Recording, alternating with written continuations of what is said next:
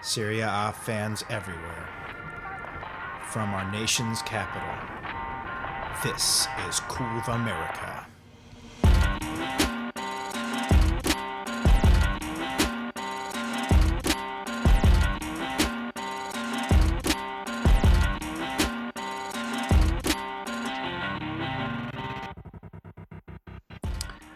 Welcome, Calcio Americans and Podcast Paisani, for a podcast special. Our guest today is known to many as the 2009 top rising star Masal Bugduv, an alleged European soccer star from Moldova who, through a series of blog posts and eventual articles, rose to 30 on the London Times list and would surely be signed by enormous world club Arsenal. Unfortunately for Arsenal and the world, none of it was true. Bugduv was created by Mr. Declan Varley, a journalist and editor at the Galway Advertiser, and also an avid gooner himself. This is an amazing story for any transfer window. I'm thoroughly excited about this interview. I recommend to all of our listeners reading about this article further. We welcome to the pod Mr. Declan Varley. Good morning. How are you? I'm very good. Thank you for joining us across the pond in beautiful Galway, my favorite Irish city. Indeed, just right across the sea. It's there, great. There you go. Uh, I'll be honest, I, I, first came across your story from the July 2017 New York Times Rory Smith article, The Original Fake News, a term we are all too familiar with here in the United States. I, like you, have grown frustrated with the transfer market rumor mill and the, the rabbit holes that we're allowed to jump down because of it. I'm curious right off the bat. Tell us why you created Masal Bugduv, the pride of Moldova's youth national system. Well, I suppose like any football fan, uh, the for for underperforming clubs, the highlight of the year is the uh, uh the is the the twice yearly um, transfer window um, yeah. opportunity to uh, have your club linked with the best players in the world. And I think an average club is linked with uh, you know over hundred players in any given given window and it's good and it's very interesting because every day you wake up and you see your team is linked with some player you want to sign, Lewandowski or or Messi or whoever it's going to be. But uh, unfortunately, an awful lot of it is untrue. I suppose this I, I invented Masal Bugduv a decade ago before term fake news was uh, I had the currency it does have now. Yeah. So like any other football fan, I was just frustrated every um, year at seeing how you know a lot of the links with, with various players from my club would just turn out to be nothing but um, built on based on sand. So I came up with the idea of imagine if I created a footballer and just didn't sort of put him in, into any mainstream publication, but just let him exist online and see how far it would get. Would it ever get mentioned in a newspaper? Or would it ever get mentioned online? So I decided to come up with um, um, a footballer called Masal Bugduv. Now, the name is a phonetic rendering of an Irish short story called Mo Asal Beag Dubh, which is My Little Black Donkey. It's a short, famous Irish short story about a man who brings his donkey to the market to sell. Now, the donkey is a useless donkey. He tries to get a greater fee from for for him than he would than he deserved. So, in one sense, you can see correlation between that and, and the international football transfer market. So, Masal Bugduv was created, and I decided to uh, because I believe that what you want to believe is is uh, based on, on on the number of receptors in your brain which actually please you. I felt that the ideal footballer would be, you know, a, a 16 or 17 year old wonder kid. He'd be strongly built, so he'd be able to play in Serie A or the Premiership. He wouldn't be a weakling who would who would fade away after a few months, and who would have a powerful shot and who would have a, a good shimmy. And all these things actually uh, built together to create Masal Bugduv. So Masal Bugduv, then I decided to make him Moldovan. So I went onto the Moldovan uh, FA um, Football Association Wikipedia page and I just added him to the squad. He was a 16 year old. I just added his name in there so that if anybody Googled Masal Bugduv, at least there would be some linkage back to Moldova and some uh, some you know potential hint that he did actually exist. I didn't want to put the uh, Masal Bugduv story into any newspaper as I can because I'm a journalist and an editor. That would be kind of cheating and using my position.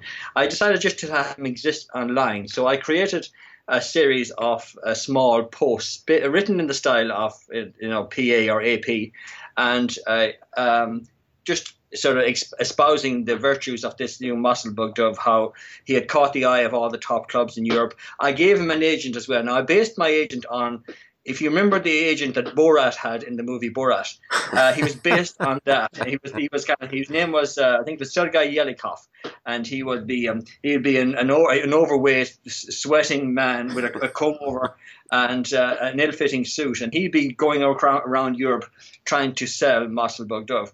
So the stories went in that Masal Bugduv was linked with Arsenal and various clubs, and it sort of just got a little bit of um, um, uh, interaction online and week by week it kind of built up and built up. And so muscle would be mentioned here and there in different things. And even at one interview, then, uh, or one press conference for Manchester City, I think Mark Hughes was the manager of Manchester City at the time. And he was asked, you know, at the time, he was probably asked about, are you buying this player, that player? And he was asked, would you be interested in Masal Bugduv? And he said that, you know, Manchester City would not rule anything in or rule anything out, which is which is pretty good because Mossel didn't exist. Uh, um, uh, and then another time when um, and Marcel would react to this. The, the, various posts would be put online to various chat rooms, various clubs, and Mossel would react to mentions of his name here and there. There was one instance where Harry Redknapp just made an off-the-cuff remark about Tottenham weren't going to buy uh, unknown players from Moldova or um, or anywhere. He just made an, an off-the-cuff remark.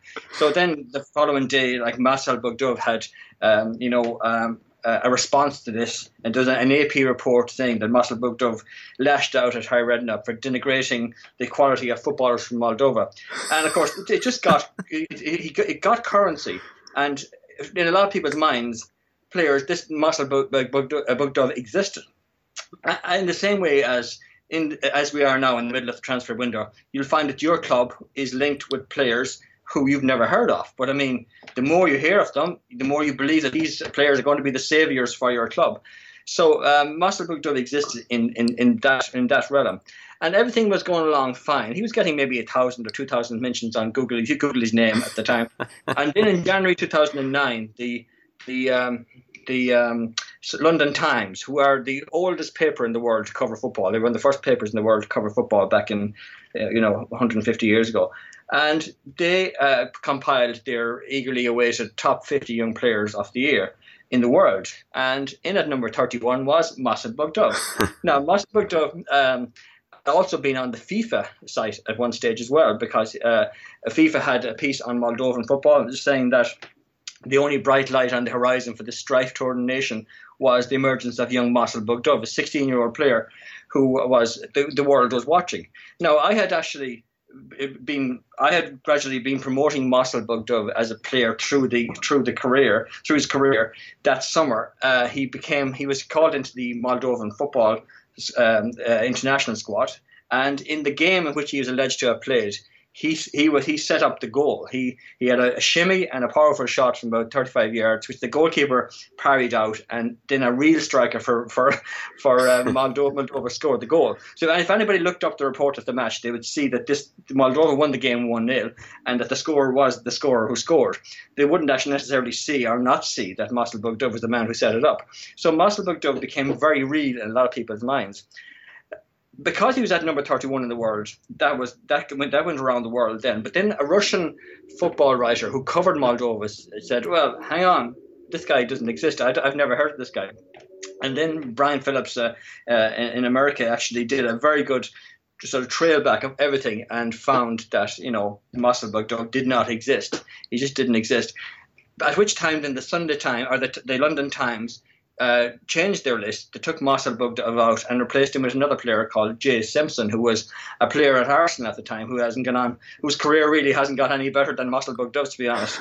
and, and in one sense, but, but, but uh, when Masal Bugduv was in at number 31 on that list uh, um, in 2009, he was ahead of Mesut Ozil and he was also ahead of Robert Lewandowski. So he was a valuable player. He, Masal Bugduv was even better than these two players that we now know household names. So, um, so Marcel, when they when they, the Times changed their list, then um, that went that went around the world as well. That that changed it because they had syndicated the, the list originally, and now they were syndicating a new list. Everybody knew that the mistake had been made, and Masal Bugduv had 106 million hits on Google uh, that week, uh, and he became. And ever since then, Masal Bugduv has become the uh, the poster boy for for transfer window speculation. He's up there. He's, he's, named in the top one or two hoaxes of football hoaxes or sporting hoaxes of all time because he became so real for for for, for, for so many people. And I, I, suppose the reason I started in one sense because is that football was perhaps the, the the first fake news environment in one sense, and we all fell for it. We all went along with it. And now fake news is part of our everyday vocabulary, and and even real news now is called fake news, and fake news is called real news. So fake news it's hard to know what's fake and what's real anymore in one sense but back in that in, in those days uh, sport um, was the original fake news environment because you know you you every year we were being fed every transfer window we were being fed speculation about uh, different players and different clubs.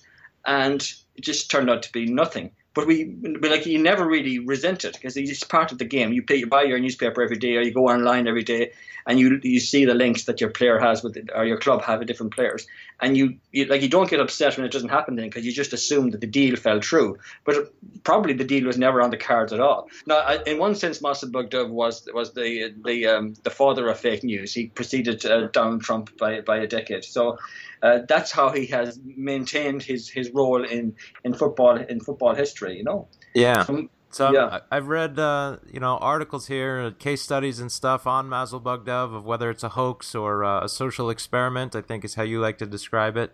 Very fascinating stuff.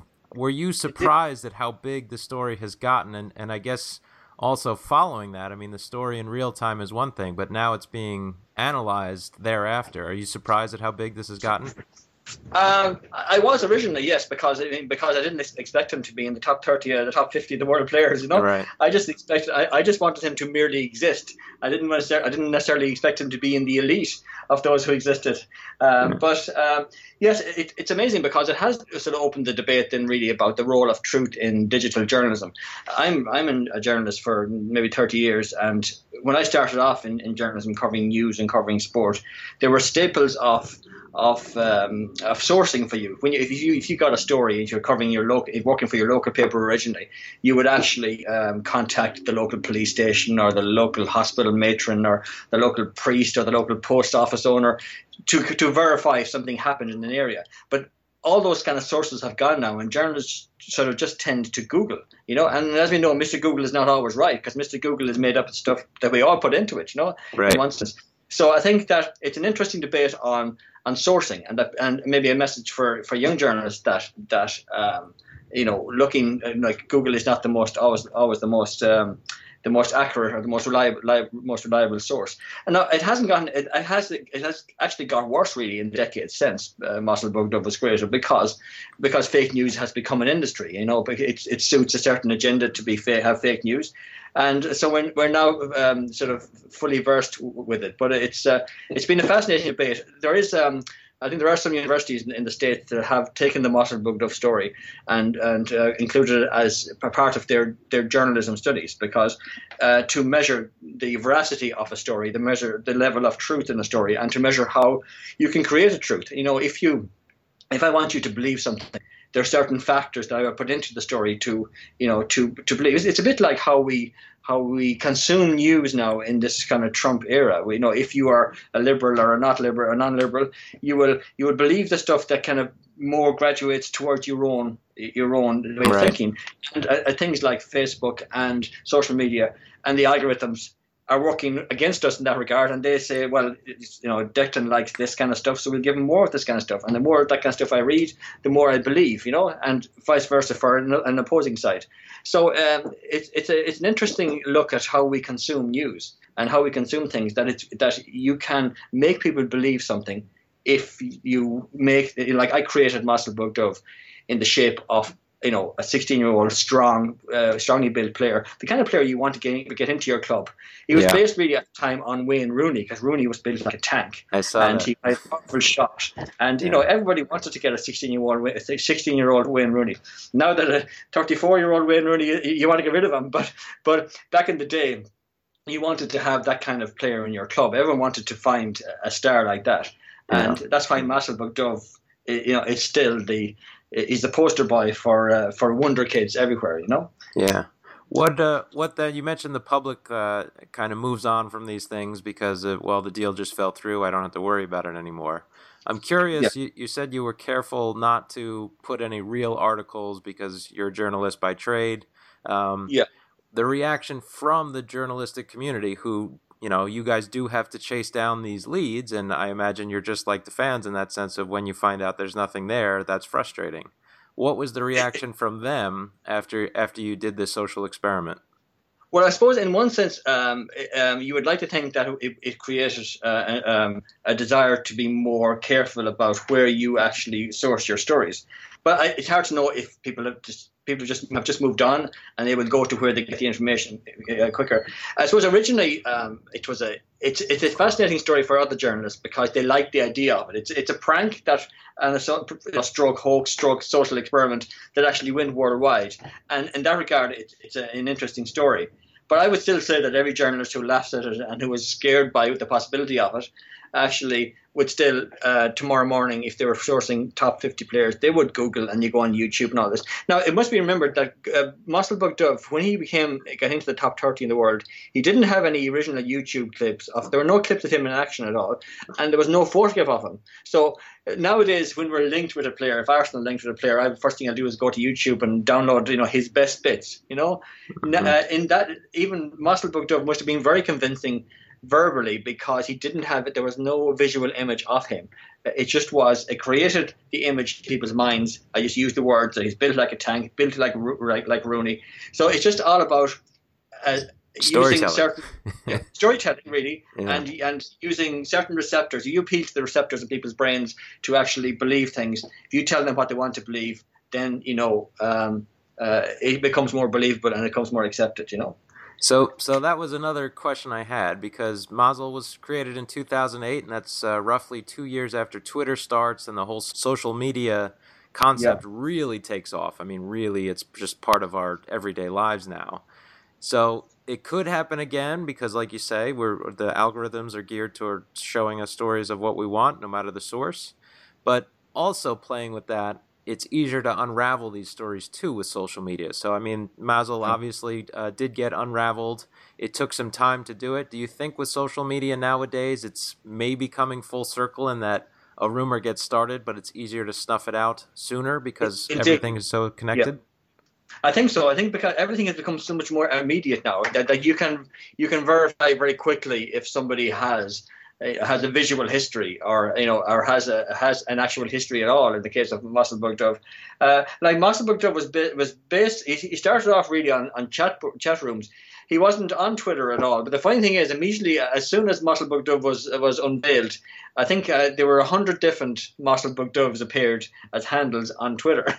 so when I when I eventually say came out with the story a few years ago, but um, and that I, I was the creator of Masal Bugduv because at the time it just felt there was a lot of speculation that this was this was a big hoax put together by a big team of people and it was very cleverly done and so on and so on. They didn't realise just one guy doing it in, in, Ireland. So when I was talking to Brian Phillips, so Brian who who did the, the, a lot of uh, the, the, journalism uncovering Masal Bugduv, I had to convince him that I was the creator of Masal Bugduv, that I wasn't just a fake creator of Muscle yeah. So uh, he had to sort of, uh, in, I had to sort of uh, prove my veracity, but actually um, uh, going into the, the sites that I had posted on originally and putting up a test quote just to prove that I was the original Masal Bugduv. Um, but uh, yeah, it, it, it could. It, it's hard to know if it could happen again because because um, people are very uh, are able now to actually verify, you know, um, uh, a, lot a lot more quickly. But having said that, there's always um, there's always a desire. There's always a part of someone's brain that wants to believe something.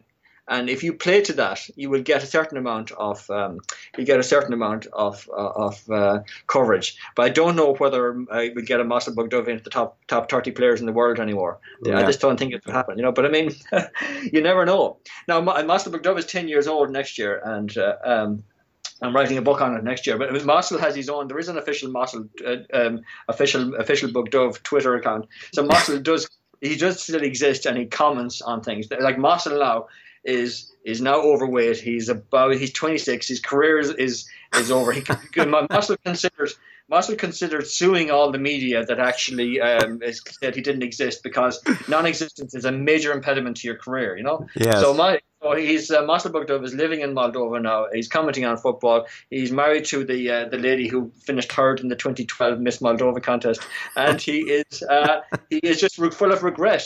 And he is uh, slovenly and he's fat and he's turning into his agent and he's bitter. And uh, on his on the official Masal Bugduv official Bugduv's uh, Twitter handle, he actually does comment on current transfers and you know has a has a dig at them because it could have been me you know? It could have been, I could have been a contender you know? Right. But he still lives on and it's, it's great it's amazing because every day um, I get messages about Masal Bugduv every day Masal Bugduv is mentioned in some correspondence somewhere in the world to do with football.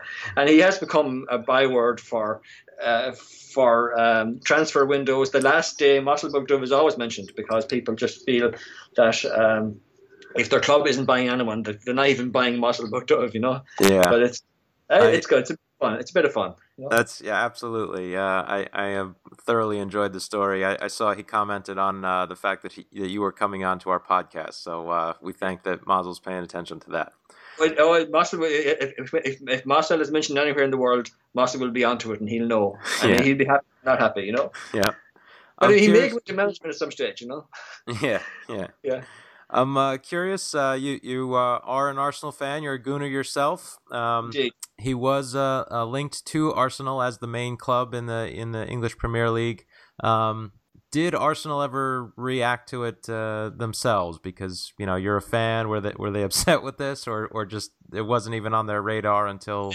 No, I don't think so. I think actually, I think I think the, the scouting network at Arsenal and the, and and Mr. Wenger himself uh, were well aware that if there was a 16 year old wonder kid in Moldova, he'd, he'd have had him signed at that stage because uh, it was at an era when when uh, when um, um, Arsene was uh, traveling around Europe and, and snapping up all these young players and giving them big contracts. So um, so Massa would have been snapped up. I think Arsenal were were well aware he didn't exist, but there were a few other clubs that just kind of didn't want to say that they didn't know, so they kind of just went along with saying, you know, uh, we'll see what happens, or we may or may not, you know. But uh, and I think Arsenal were too clever for that. okay, good to hear. Good to hear. yeah. But you never know with Alexis Sanchez on the move and and uh, a lot of a lot happening at Arsenal. You never know. Maybe they might go back in for him again. You know. Yeah, that's uh, that's a great dovetail into uh, uh my last uh, question here, uh, Declan. So. Yes, this is going to continue. This has been 10 years with Marcel, and it seemingly hasn't changed much is there a way to improve the way the transfer market works? Perhaps how other sports are covering their transfers. I, I, have to think for an example, right? We certainly have speculation here in our other American sports with the NFL, NBA, baseball, but it's nowhere near the level of conjecture as European soccer. So, how can that be changed? And is there even a desire for that, or just sports nuts we kind of enjoy every two months a year? We uh, kind of have our tabloid like season, the, the type of stuff you see at the supermarket as you check out. Uh, that's just people enjoy this stuff for two months of the year. Yeah, I, it's hard to know really if, if, if there is a desire to change it. Now, there is a desire to actually change the dates of it in one sense, so that uh, as what happens in the Premier League, where the Premier League is has started maybe two or three weeks before the window closes. So, uh, you know, that's kind of um, that's very confusing. You have situations where Alex Oxlade-Chamberlain played for Arsenal against Liverpool on the Sunday and then joined Liverpool on the Monday. You would get rid of things like that if if, if you actually had it had it finished that that the window would close before any league started. Maybe that might be something that they will look at. I don't know if they'll ever get away from it from the window because the window has been um, a godsend for the media in one sense because you know the papers sell a lot because you're speculation. There's so much speculation. Sky uh, Sky Sports make a big deal off their deadline day coverage, you know, and uh, I don't know if there's a desire to go back to the way it was when I started following football first, where a player could be bought at any time of the year or not. You know, mm-hmm. uh, I don't think there's a desire for that, but it, it needs to be uh, the dates need to be changed, maybe perhaps a little bit, made, made a bit more tight, so that uh, it doesn't run out of control again. But I don't think it's going to change much, to be honest. Does it does it compare with like a, uh, you guys have other sports obviously in Europe? Is is there anything comparable to European soccer transfer market conjecture? There isn't really. In Ireland, we have we have the original Irish Irish sports, which are all amateur sports. The the big game of Gaelic football and the games of, of, of hurling, which are the fastest field sports in the world. Um, we, you don't have that. You, in, in those in those competitions, you play for the county or you know the little state where the, where you come from. Uh, and you you can't transfer unless you are working somewhere else and you get a job somewhere else and or you, and you, you transfer. But it's very complicated. There isn't any transfer window or a transfer um, uh, facility really in the Irish games. Uh, not to the same extent as you would have in, in soccer. Now, soccer is the biggest one um, uh, across Europe that, that, that does this. No other sport really uh, um, has it. You know, in rugby as well, there are kind of uh, a lot of contracts are held, uh, say, uh, for the Irish provincial rugby teams. The Irish National Rugby Board hold the contracts, so so it's a different situation. it's like a draft. It's, it's, not the same as, as, as the as the transfer window in, in soccer. Mm-hmm. And uh, that's why it's fascinating because it is it is unique and, and everybody everybody's interested because you know what's interesting to me as an Arsenal fan in Ireland is the same as interesting to a Juventus fan in Turin. You know, it's it's it's a it's a commonality and it's a and it's great in one sense because it it has um, um, it's it's a very European thing, even though it is a worldwide thing. But it's a very European thing. Uh, if Brexit, if if the UK um, leaves the EU, we don't know what implications there will be there for for that, you know, because different rules will pertain to the footballers uh, because they are employees and they will be in a country then that will no longer be in the EU. They may not have the protection of the EU laws that have made this easier. So it will be interesting in a couple of years' time to see what happens with the um, uh, with the transfer window and if Brexit happens and if the if the UK leave the European Union, that it may have an implication on on, on the rights of players as, as employees. But we'll see what happens. All right, that might open the door for uh, Eastern European teams uh, and, and, countries like Moldova to maybe jump into bigger clubs. you never know. Maybe maybe Masal Bugduv would just come maybe come straight back in as a manager or something. You know. Ironically, one of the one of the strikers on the um, on, on the Moldovan team is Igor Bugaiov, which is only like a few letters away from Bugduv. so so I suppose the fact that he existed gave Masal Bugduv uh, a bit more credibility as well. And when people would see that Igor Bugaiov had scored goals, they often mistook it for Bugduv. you know. So a lot of things fell Marcel's way. I don't know whether it would happen again. All right. Well, we would be very eager to see him in the Serie A, anywhere in the Serie A for for us at uh, Calcio America. Declan, thank you so much for telling the story of uh, Masal Bugduv. Best of luck with the book next year. Uh, this really has been fascinating uh, for anyone who follows the transfer market. Uh, thank you for joining us. Very welcome.